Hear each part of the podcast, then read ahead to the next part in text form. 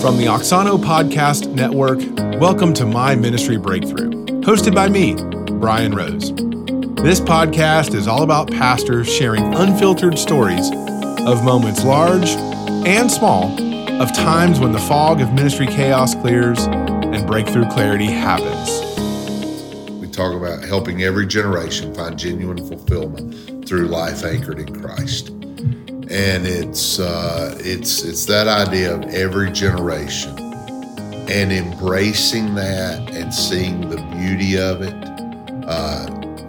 not just the difficulty in it, but seeing the beauty of generations coming together. To see people who have worshiped in this church since World War II, coming along, the family that moved into the neighborhood 6 months ago, to see now great grandchildren worshiping with their great grandparent. To me, it's, you see a beauty of God's kingdom. The best church you will ever serve is the one you lead and grow, not the one you go and find. Statistically, most new leaders under 40 will step into their first senior pastor role at a congregation much older than they are, that is much more inwardly focused than they think it should be, and these leaders will quickly see some immediate and obvious changes that must be made. In this episode of My Ministry Breakthrough, Pastor Marty Jackman shares from his heart about the journey of leading a multi-generational, 140-year-old church to stay focused with an outward posture toward reaching their community, even as the force of human nature tends to cause people to drift inward. You're going to love this episode because Marty is a thoughtful pastor's pastor, and he is passionate about reaching across generational lines to create a church where mission trumps preference and where reaching people in the community takes priority over keeping people comfortable in the church. One of his biggest breakthrough moments came in owning the fact that he was not the leader that everyone, including himself, thought that he should be, and how the church actually became more effective as a result of Marty not leading as who he wanted to be, but as exactly who he is. Young leaders, take note. The church you are looking for, that perfect church God has for you, is likely the one you will find through leading where you are, not leaving where you are. Lean in and listen up to My Ministry Breakthrough with Marty Jackman, senior pastor at Bayleaf Church in Raleigh, North Carolina. Marty, we're sitting here in the church parlor, and I think this room kind of embodies Bayleaf for me, of kind of being this multi-generational church. Yeah. You guys span two worlds, and there's nothing that says it, better than this room. Yeah. Like, kind of, it's a traditional church parlor, but I also know it's set up that you have more non-traditional church meetings in here. So, right. Yeah, give us a snapshot of Bayleaf. Just take a few minutes, talk to us about Bayleaf and your role here. How'd you get to be a part? Bayleaf, we trace our history back to 1880, right, when it was founded as Bayleaf Missionary Baptist Church. It has the church has prospered. The church has been blessed by God. This area would be considered now North Raleigh. Okay, but for many years, it was certainly separated by Raleigh. People took a day to go into Raleigh, right. But now Raleigh has come to us. So just the growth of the area helped the church grow. It's still very central in a community, right, called Bayleaf, but on Possum Track Road. That was it's interesting. I tell people we're on Bayleaf Church Road, and the county, when the lake went in and they repositioned, renamed the roads, they just made a little bit of a mistake. But starting in the front, it's Bayleaf Church Road. But it's a church that has, I think, always valued generations. I think it's had to value it more as the church has grown. Someone said there's 5 generations alive, and we have all 5 in our church. So you joke about the parlor, and that's what the older adults call this. There's a Sunday school class that meets in here. We've had pastor's reception in here. Groups meet in here. Our younger people, it's the, you know, they don't refer to it as the parlor. They don't even know what a parlor is. Right. But it's, yeah, I think it is somewhat, indicative of who we are, who we've been. A church that's transitioned in some ways to meet the needs of our building and so forth. So, I think it's a wonderful church. I came here 20 years ago this year. We came on staff. I've been the college pastor. I've worked as just an assistant preaching pastor, left for 3 years, and then came back in 2007 as senior pastor. Okay. Been here. So they know me. I know them. They know my faults, and they still love me. And we're not too far from Wake Forest University, right? How far... Well, we're 2.5 we're 2 hours from Wake Forest University. The town of Wake Forest, where Wake Forest started, is 8 miles away, and that's where Southeastern Seminary is. But now Wake Forest University is not in Wake Forest, North Carolina? No, is back in the 1950s. So my whole life is a lie right now. A large tobacco company I guess they talked the university into moving to Winston Salem. Okay. And they built a campus there, but it's amazing. If you could have gone on Wake Forest University's campus in the 80s, before they've had a lot of growth, it would surprise you how similar it was to Southeastern Seminary. Okay. But no, up until, it's different now, but I've heard stories of even like in the 70s, people showing up at the seminary thinking they were coming to Wake Forest University. But no, so they're actually different. But still so some demon deacons involved. That's exactly right. Different you ever style. Wondered about that is the 2 Christian schools, the Methodists started Duke, and they're the Devils.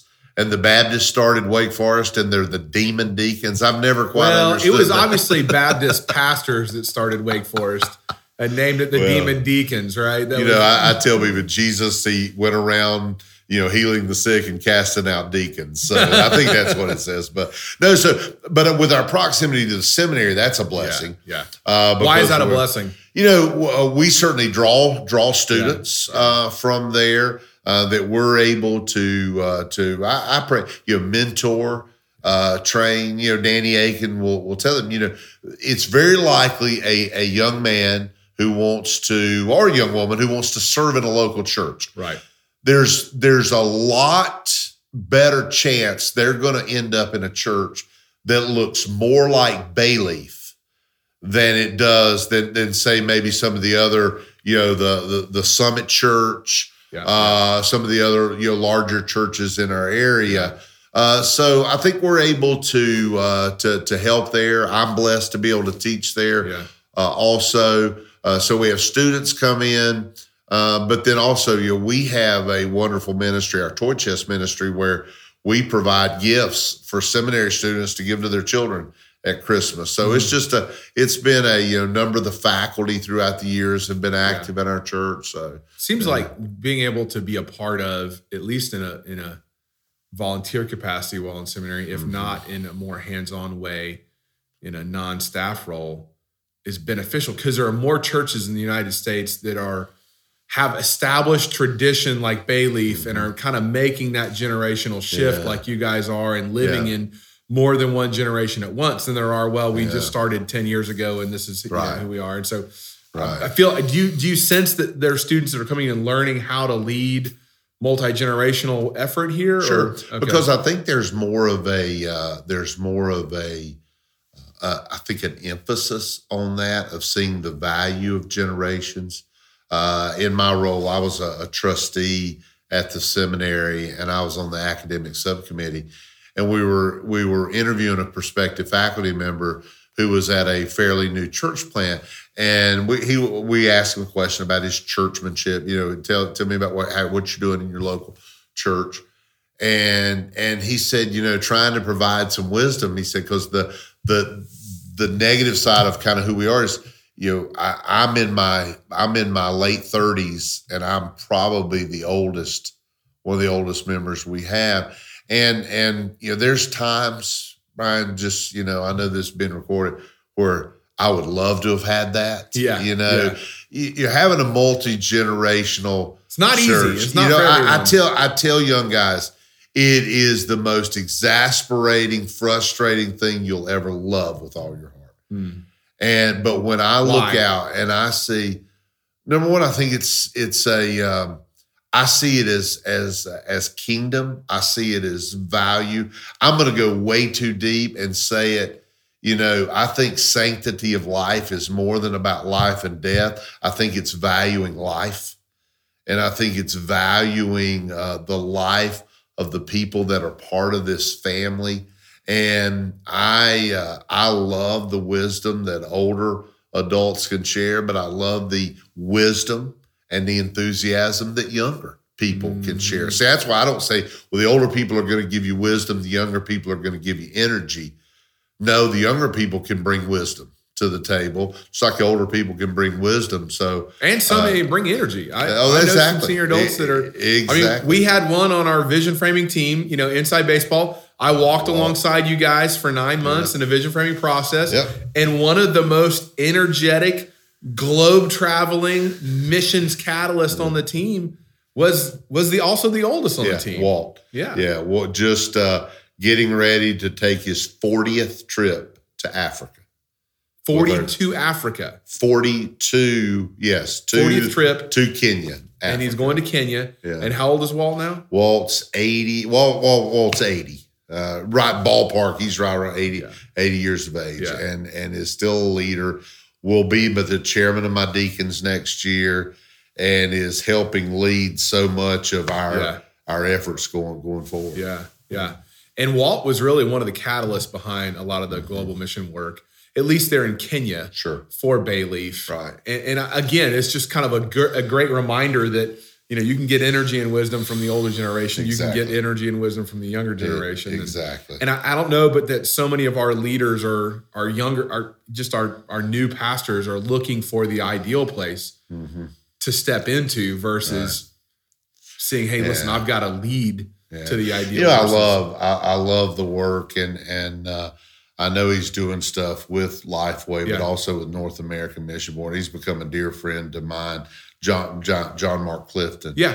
You know, and he reminds us that, and I think sometimes, and you're near Nashville, we're in Raleigh, you know, the large church, the church that runs 1,000 or more, seems like the natural thing. And he reminds us 70% of, in our context, Southern Baptist churches run 100 or less. Right. You know, 90% run 250 or less. So it's very likely that a young pastor is going to go into an area. If he's choosing to step his first into a senior pastor role, it's probably going to either be multi-generational or it's going to be older generational. Right. And then he's got the task of trying to continue to shepherd and love an older generation, but also reach a younger generation, and it's better if I can get that older generation helping me to do that. Yeah. Why wouldn't I do that? Right. You know, and so I think we have that opportunity here at Bayleaf to show seminary students, hey, here's how generations can work together. What's that look like at Bayleaf? Give me a. Well, I think you know, on the, I think on a vision level, it's making sure that people of all the generations can be part of the vision framing, the vision casting. Yeah. And my father used to talk about his father planted trees that he knew he would not be alive when they came to maturity.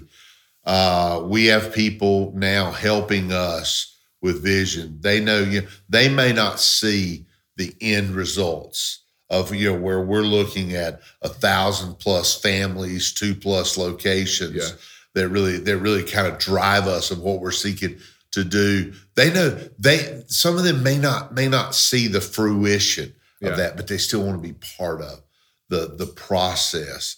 But what I think a mistake some churches make is they want all generations to be part, but they don't let all generations help lead. So you're wanting, let's say maybe you're trying to have a multi-generational church, but your pastor's in his 70s, all the deacons are in their 70s. Looks like the Sunday school teachers are in the, where are the young deacons? Where are the young, I think if we can get younger leaders and older leaders working together, then it's a natural pull, I think, into our body. But then it shows every generation their value for what we want to do going forward. Has there been anything yet, and I know there's no silver bullet solutions, right? Has there been anything yet that you've seen? You mentioned vision work. You mentioned vision being a common denominator. What about, is there anything at a kind of a ministry level that you've seen bring generations together, an activity, a particular focus? Has there been something that, if there's a young pastor listening right now and struggling with this, would you say, hey, start here or look here? I think what I would challenge a young pastor is, number one, I'll just throw this in. I saw where either Danny Aiken tweeted this or retweeted it. And it said something about, you don't work to change a church you don't love. And so I would tell that young pastor, as well as I think people, guys go in and instead of going in saying, man, I'm going to love these people and shepherd these people, they go in and all their focus is I'm going to change these people. With the right heart, exactly. With gospel intentionality. If they will see that you love them, if they will see that you want to shepherd them, you want to lead them, not just I want to drive them to be something that they've never been, I think it will help you. So I would say to the young pastor, let the people see. The old saying is certainly not new with me. They'll never care how much you know till they know how much you care. You go in, you shepherd people, you love them, you care for them at all ages, and then it's amazing how even that older generation, maybe they're 40 years older than you, 50 years older than you, they will still begin to see you as a leader. They will begin to see you as one that God has put there to lead them. So instead of your focus going in and saying, how can I change everything that this church is doing, go in and saying, okay, how can I modify what they're doing? Man, they do a fall festival. Okay, that's good. But boy, it sure seems like it's so internally focused. Right.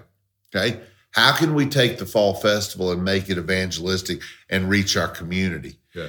It's interesting where, for me, with our senior adults, when they saw young families coming in to events, that got them excited, because I think for some of them, they feel like they're seeing their grandchildren. Right. Raleigh's a little bit of a transient area. There are people who've grown up here and who should. Raleigh's also a place where a lot of people have come into, and their children are scattered all around.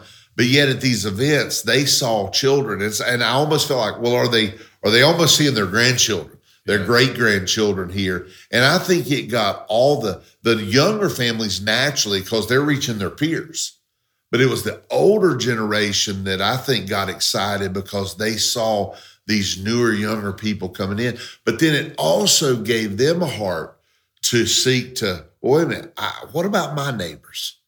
You know, I can go out and invite my neighbors to come to events. So I would say, how do you bring the generations together? Look at what a church is doing, and how do I take that and make it look more outwardly and do something within our community?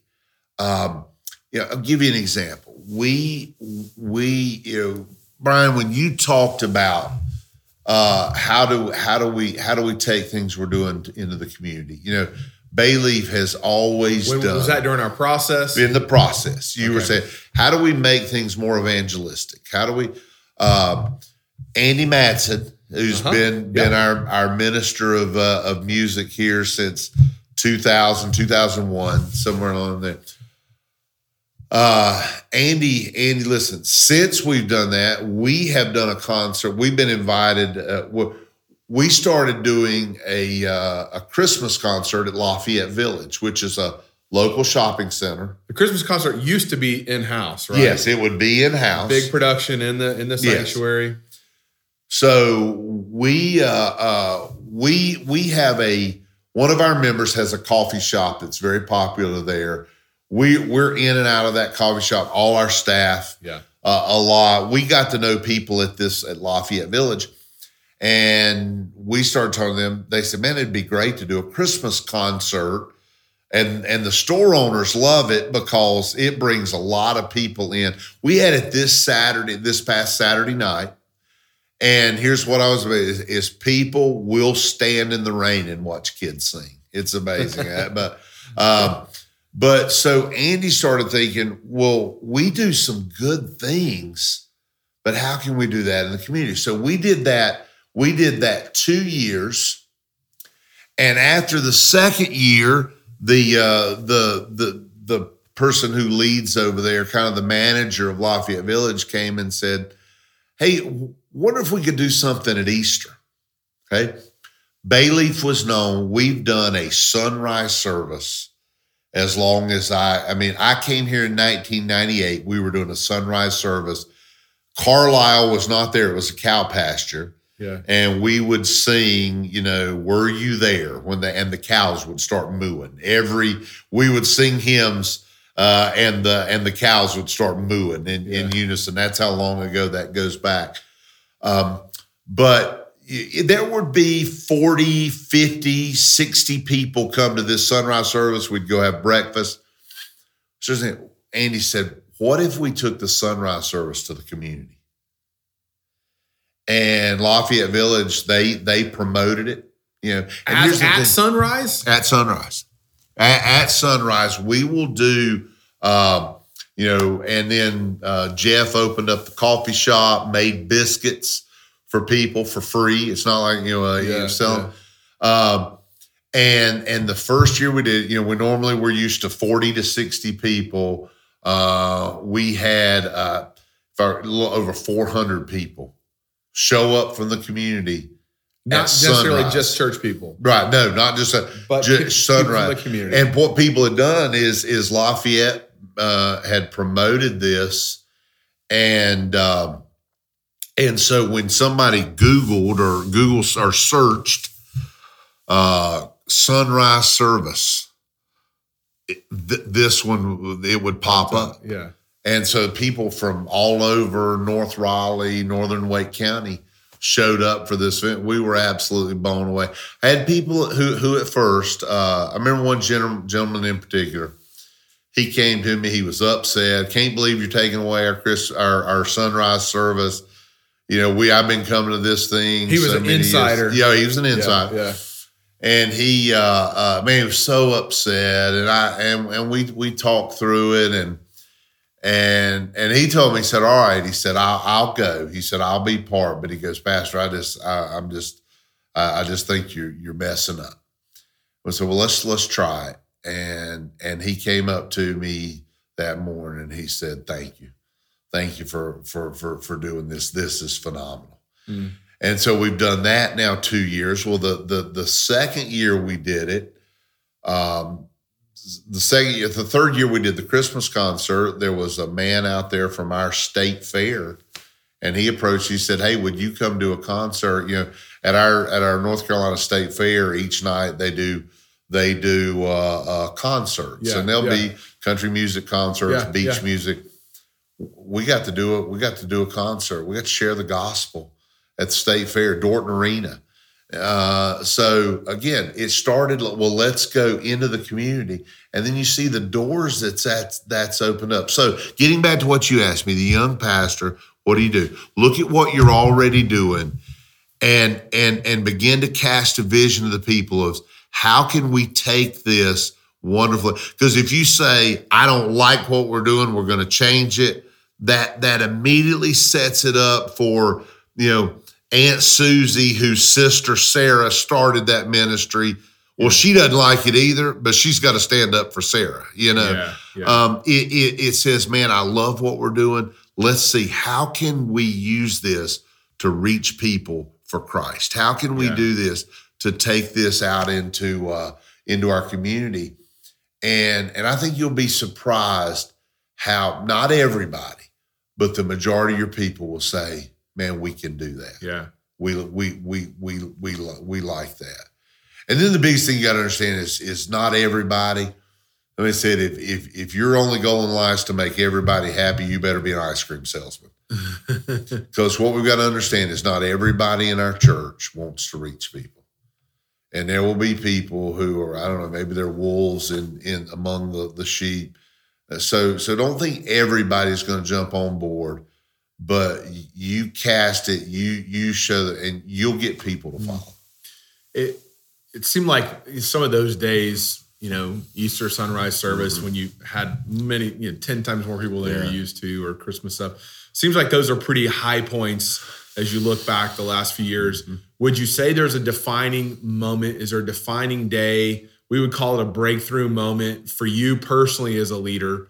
And then maybe was there a breakthrough moment for the church? Give us a little sense of... I think the breakthrough moment, I think it's two very different things. I think the breakthrough moment for our church could have been that first sunrise service. Yeah. Is just see, wait a minute, we've sought to take this into our community and look at the impact. I think they saw the impact that could be made. I think that would be a breakthrough moment.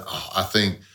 You know, when we were able to cast a vision of what we could do, and we'll, I guess, talk more about this in a moment, at our Creedmoor Road property, you know, and see, they were able to see, and we voted, 98% to sell a portion of that land, but then to see the partnership we could get could come out of that. But for me personally, and, you know, Brian, I know you don't want to come across as just the person always selling your Oxano services, but for me as a leader, it was partnering with Oxano because, well, I came here in 1998 and was mentored by my predecessor. And so when I came as senior pastor in 2007, everybody just assumed, because I had been mentored by Pastor Rowe, that I would lead like Pastor Rowe. And he and I are very different. He's type A. He quickly makes decisions, and, you know, win or lose, we're going forward.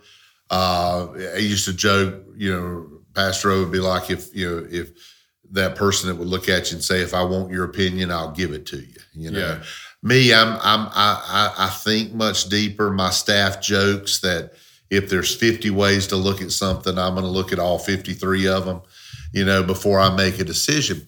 But because of that, my predecessor, type A, he made decisions, and things didn't sit on his desk long. He decided we're going forward. Yeah. Things were sitting on my desk for months. And I'm talking to people. So I remember we started this process, and we were trying to figure out our personality, the blocks with we're using insights, right? Insights. Yeah. And you asked the question to the team. Oh no, you're talking about the collaboration cube. Yeah. You said, how many of you feel like your pastor should be an initiator, an innovator? Yeah. And almost everybody in the room raised their hand. And you said, well, yours isn't. What are we going to do? Yeah. I'm more the stabilizer. Yeah. I'm the processor. Supporter processor. And I remember I joked, I'm like, man, I'm not sure I like where this is going, you know. It felt like I was putting you on the line. Yeah, it really wasn't. Yeah.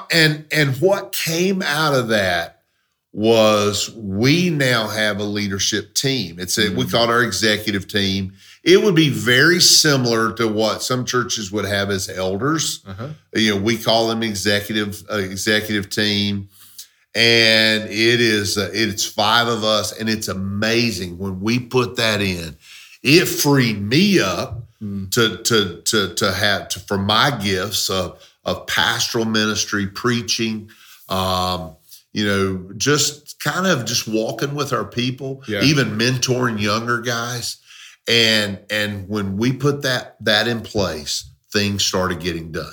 Mm. You know, had our we celebrated back in the fall our 1-year anniversary of our Saturday night service. Okay, that service has reached more people than our other services. I feel like combined, new families coming into our church.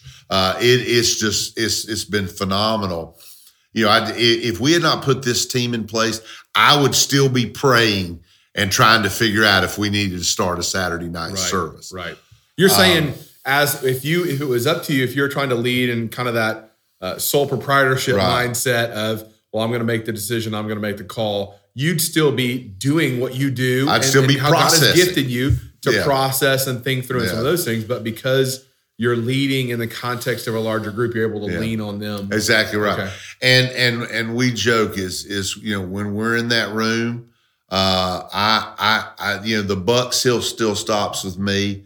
But these guys know they are free to say, and we're free to talk, and they can challenge me, they can hold me accountable, they can push me. Yeah. They, pastor, man, we love you, but we've got to move on this right now. And so I can push back, but most of the time, what I find myself saying, you guys are right. We've studied this. We know the answer. Mm. The answer may not be an easy answer. Johnny Hunt says hard decisions. We don't make hard decisions to hurt people, but hard decisions sometimes do hurt people. Right. So when it comes to making some hard decisions, these guys have almost given me the support to say, yes, this is what we've got to do. Good. Yeah.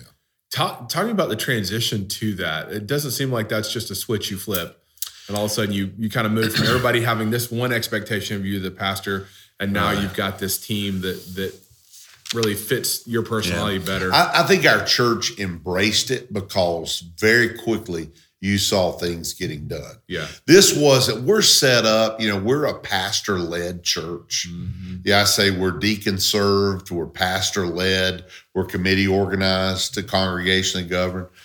So it wasn't like I had to go present it to a personnel committee or present it to the deacons. It was a decision we just made.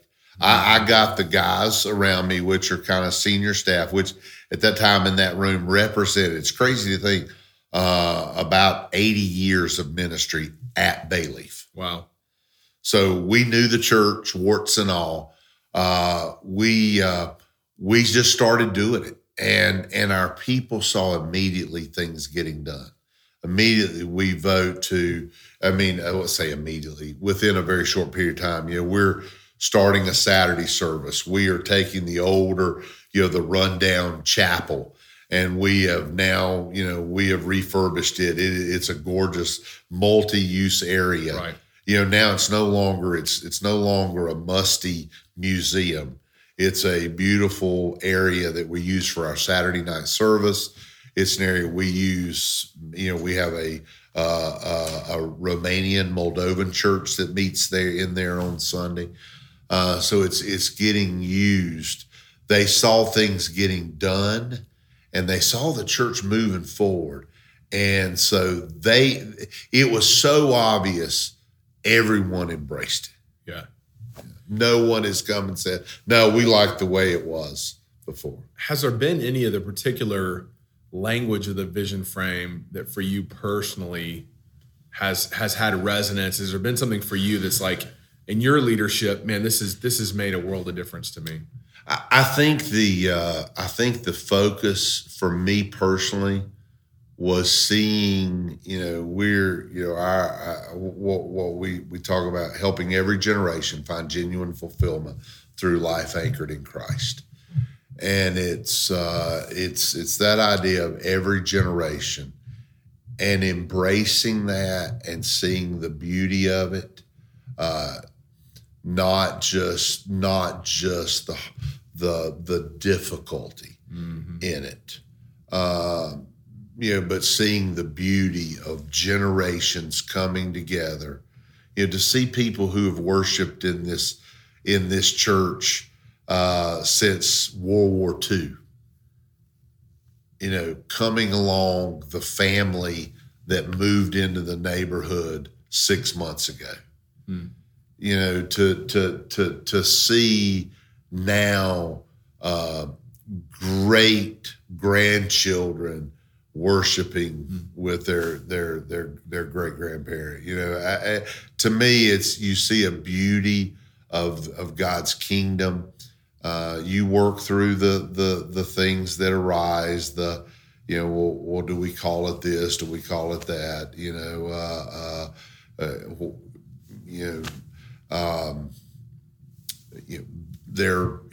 When you look at a lot of our things, it says Bayleaf, right? And then other things, it says Bayleaf Baptist Church, right?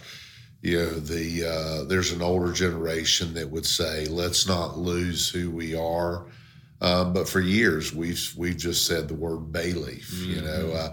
So it's just working through the things that you've got to work through.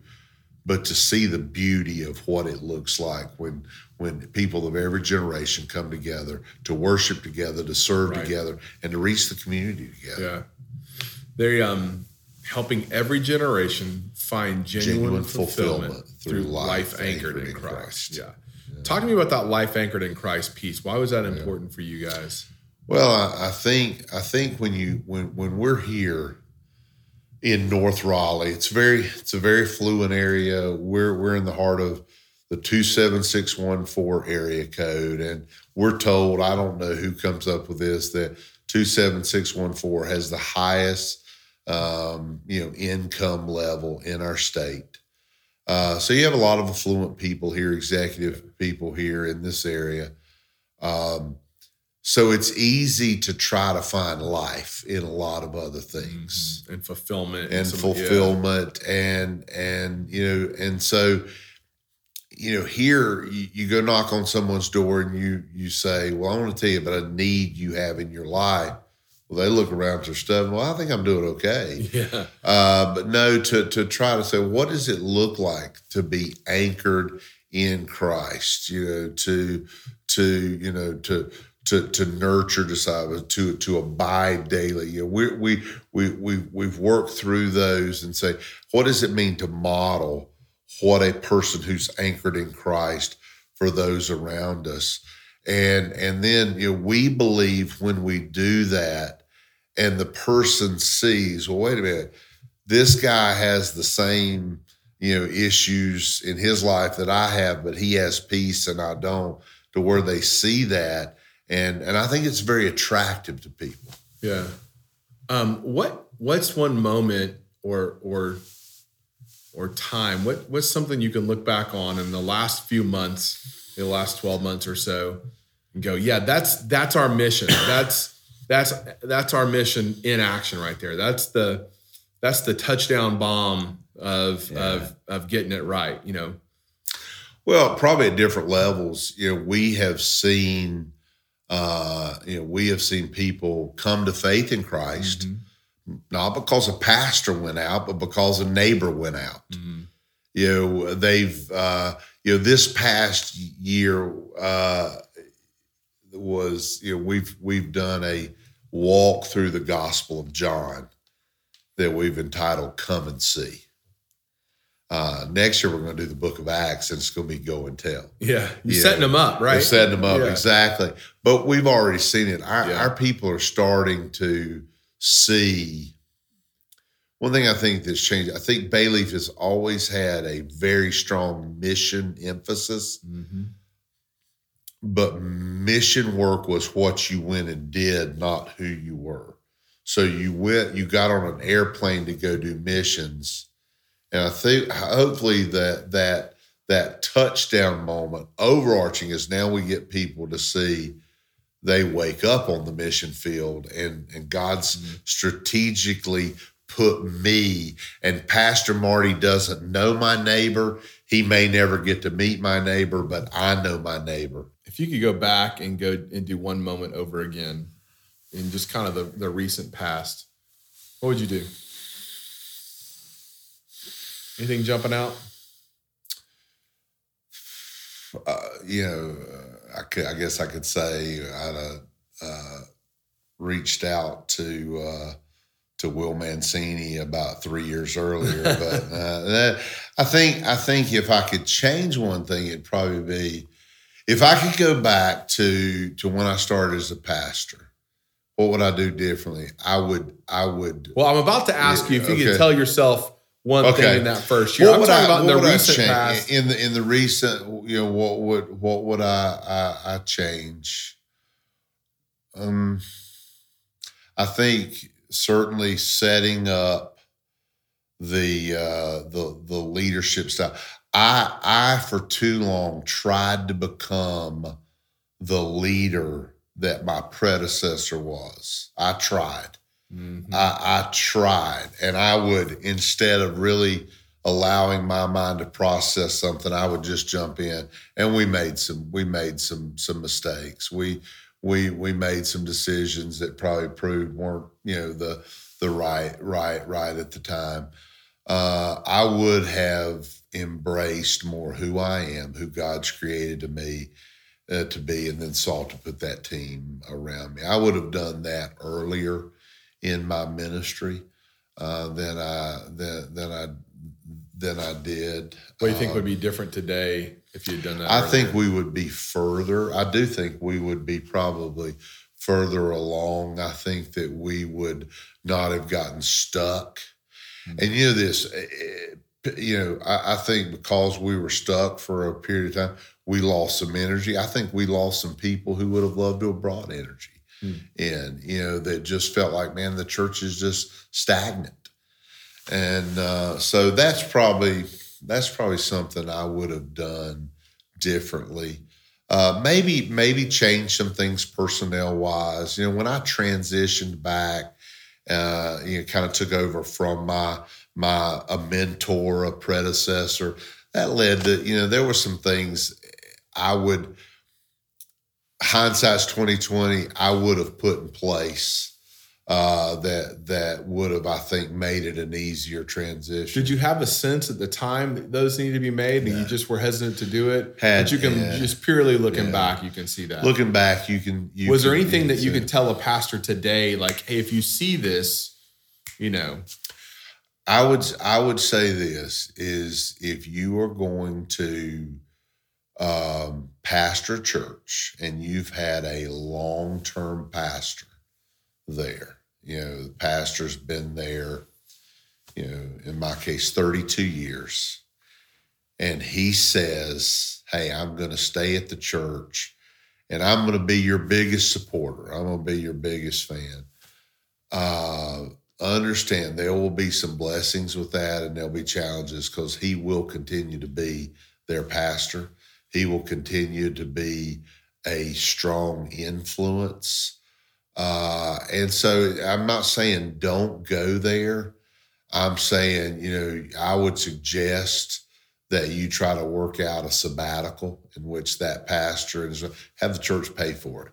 Mm-hmm. Hey, go to Hawaii for 6 months. I don't know. Go do something to be, you know, I've heard the story of like when one of the first times Steve Gaines, when he went to Bellevue on Sunday night, he came back and he didn't have a tie on to preach. And it's like, man, it was the end of the world. People wanting to have emergency deacons meeting. He's got to go. The next Sunday night, Adrian Rogers showed up and didn't have a tie on, and nothing else was ever said. Hmm. It's like, okay, it's okay. It's okay. So there can be benefits to having that pastor stay there. What I would say is no, there can be challenges because he will continue to be a strong influence if he's been there a long time. And so it's better to kind of bring him in and make him an ally and intentionally leverage that influence rather than always try to mitigate that influence. Yeah. You know, I tell guys, because I'm now getting to that age where you see guys I've known for a long time, they're the ones stepping out. And when I hear that, I'm going to stay in the church. And I look at them, I say, stop, no. Go somewhere else. I invited one guy, come to Bayleaf. Yeah. You know, give that guy some time to become their pastor. Hmm. Because it's like this, that, you know, I would sometimes get on to my kids. My son would say, Mom, can I go stay at Timmy's house? I'm not sure. Go ask your dad. He'd come to me. Hey, Mom said it was fine with her, but to ask you. Well, Mom didn't say it was fine with her. Mom said to come ask me. But he knows we're not doing the research, right? It's right. Yeah. It's like, so. All right. So that's where the long tenured pastor, the new guy changes something. And then, and the younger, the older pastor says, well, I kind of like the way we did it, but I'm going to support him. Then the guy he says that to goes to him, but man, you know, Pastor Bill hates what we're doing. He doesn't see, you know. Yeah, and so I just think you got to be, if you're in that position where you're the long-term pastor, you got to be very careful how you move forward. Because you know, I've just seen, Brian, you probably have too. I've seen cases where God used a pastor to build a great church. And then the last few years of his ministry, he tears it all down. Yeah, he's just hanging on. Exactly. There's no longer a vision. Well, here's what I see. Yeah. There's no longer a vision for the future. There's a vision for the past. Exactly. And sustaining something. And that pastor is a few years away from retirement. And that's really the vision. The vision is to stay here until I'm old enough to retire. Yeah. Versus if you went back 10 years, 15 years in their ministry, their vision was for something way beyond and way bigger than just, you know, kind of a personal. Exactly. And it's human nature. It's not bad leaders. Right. It's just, it's human nature to do that. And so, yeah, that's good. That's a good word. Hey, let's wrap with the three questions I ask every guest. First one, what's one daily or regular habit you practiced that keeps you close to the heart of God? This may surprise you. The easy thing is, you know, I certainly seek to read my Bible every day, pray. Yeah. I spend time, whether it's in person or on the phone, with my wife. Okay. My wife, she helps me follow Christ. She is a voice of reason. She's a voice of encouragement. She can be a voice of rebuke when I become self-centered. And so for me as a pastor, because I'm pastoring husbands and wives, men and women, one thing I seek to do daily is to share with my wife and get her thoughts on my pastoring, on things we're facing. So that's something, you know, again, I want to say, I hope every pastor is spending time abiding daily in the Word of God and in prayer. So that's the given. For me, it's I want to also spend time with you know, the two have become one. What's that look like on a regular basis? Is that just... Give us a picture of what that looks like. To, if we're both in Raleigh, we try to, when I get home, I try to take that first 15, 20 minutes before I go off to do something. I go off. I love to work with Labrador retrievers. I love to work with dogs. So before I go do that, before I go walk, before I go do it, we just spend a few minutes talking about our day. And is there something that you ask her or she asks you that prompts that? Is there something? It can be just, hey, how'd it go today? Everything. A lot of times my wife can read me. She knows when I come in if it's been a good day or a tough day. Yeah. Yeah. You can see it right away. If you could go back to your first year of ministry and tell yourself one thing, what would it be? That just because somebody questions what I'm doing does not mean they're opposed to me or to what I'm doing. I used to think... Unpack that. Yeah, I was going to say if you ask a question in a members meeting, you don't trust me? For someone to question is... For somebody to question, well, why are we doing this? Well, why aren't we doing this? Are we spending too much on that? I quickly began to see that person as, they're an adversary. Mm-hmm. No. Does that come from playing sports? Like it could be. If you're not on my side of the line, you're on your side of the ball. You're against me, and it could be. Yeah. It's sin. That's what I think it is. About. I've learned that, I want people to love the Lord and love this body. And, if they love it, they're going to ask hard questions. They want to make sure their money's being spent most effectively. And so that's what I would tell myself. Just because somebody asks maybe even some tough questions, it doesn't mean they're against me. It doesn't mean they're against the vision. They're going to be the pirates out there we talk about that are never going to come over. Well, they're going to be some of those, but I wish I could go back and say, there are some great people there's some of them now I love and I serve with, but years ago I would have seen them as, man, they're on the other side. What was the turning point for you? What was the breakthrough for you in that? How'd you begin to see that? Probably just maturity. Okay. Probably just years in ministry. Just years of proving out that somebody asking a question is a good thing, not a bad thing. Mm-hmm. Last question. Is there one book you consistently recommend or give as a gift? I tell you, for me, I have given away a number of to pastors, probably two. One's an older book. I guess both of them are a little bit older now. But Piper's Brothers, We Are Not Professionals. Why? I think he gets to this heart of, God's not called us to be CEOs. He's called us to be shepherds. And it kind of goes through what that looks like. The other is a book, and I'm going brain dead on the author, Dangerous Calling.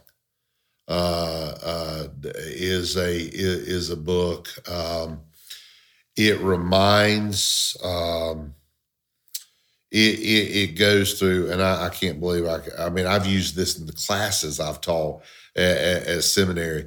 But Dangerous Calling, and it's a warning to pastors who sacrifice their families for their calling, or what they would see as their calling, their church.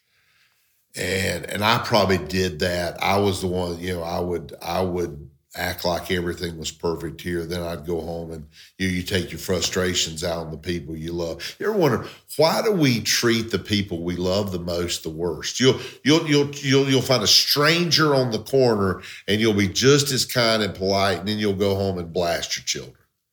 Why do we do that? I don't, it doesn't make sense. We love our kids, but, that's a book where I've had every one of my students read this book, because it really gets into this pastor's heart of man, how do you, as you shepherd your church, also shepherding your family. That's good. Marty, thank you for being a guest. Hey, my pleasure. My pleasure. Brian, thank you for all you've done for us. Thank you for listening to My Ministry Breakthrough from the Oxano Podcast Network. You can head over to myministrybreakthrough.com to join the conversation and access our show notes, including the books or other resources mentioned in this episode. If you enjoy hearing these stories of ministry breakthrough, we would be honored if you would subscribe, rate, and even leave a review on iTunes or your preferred podcast provider. Thanks again for listening.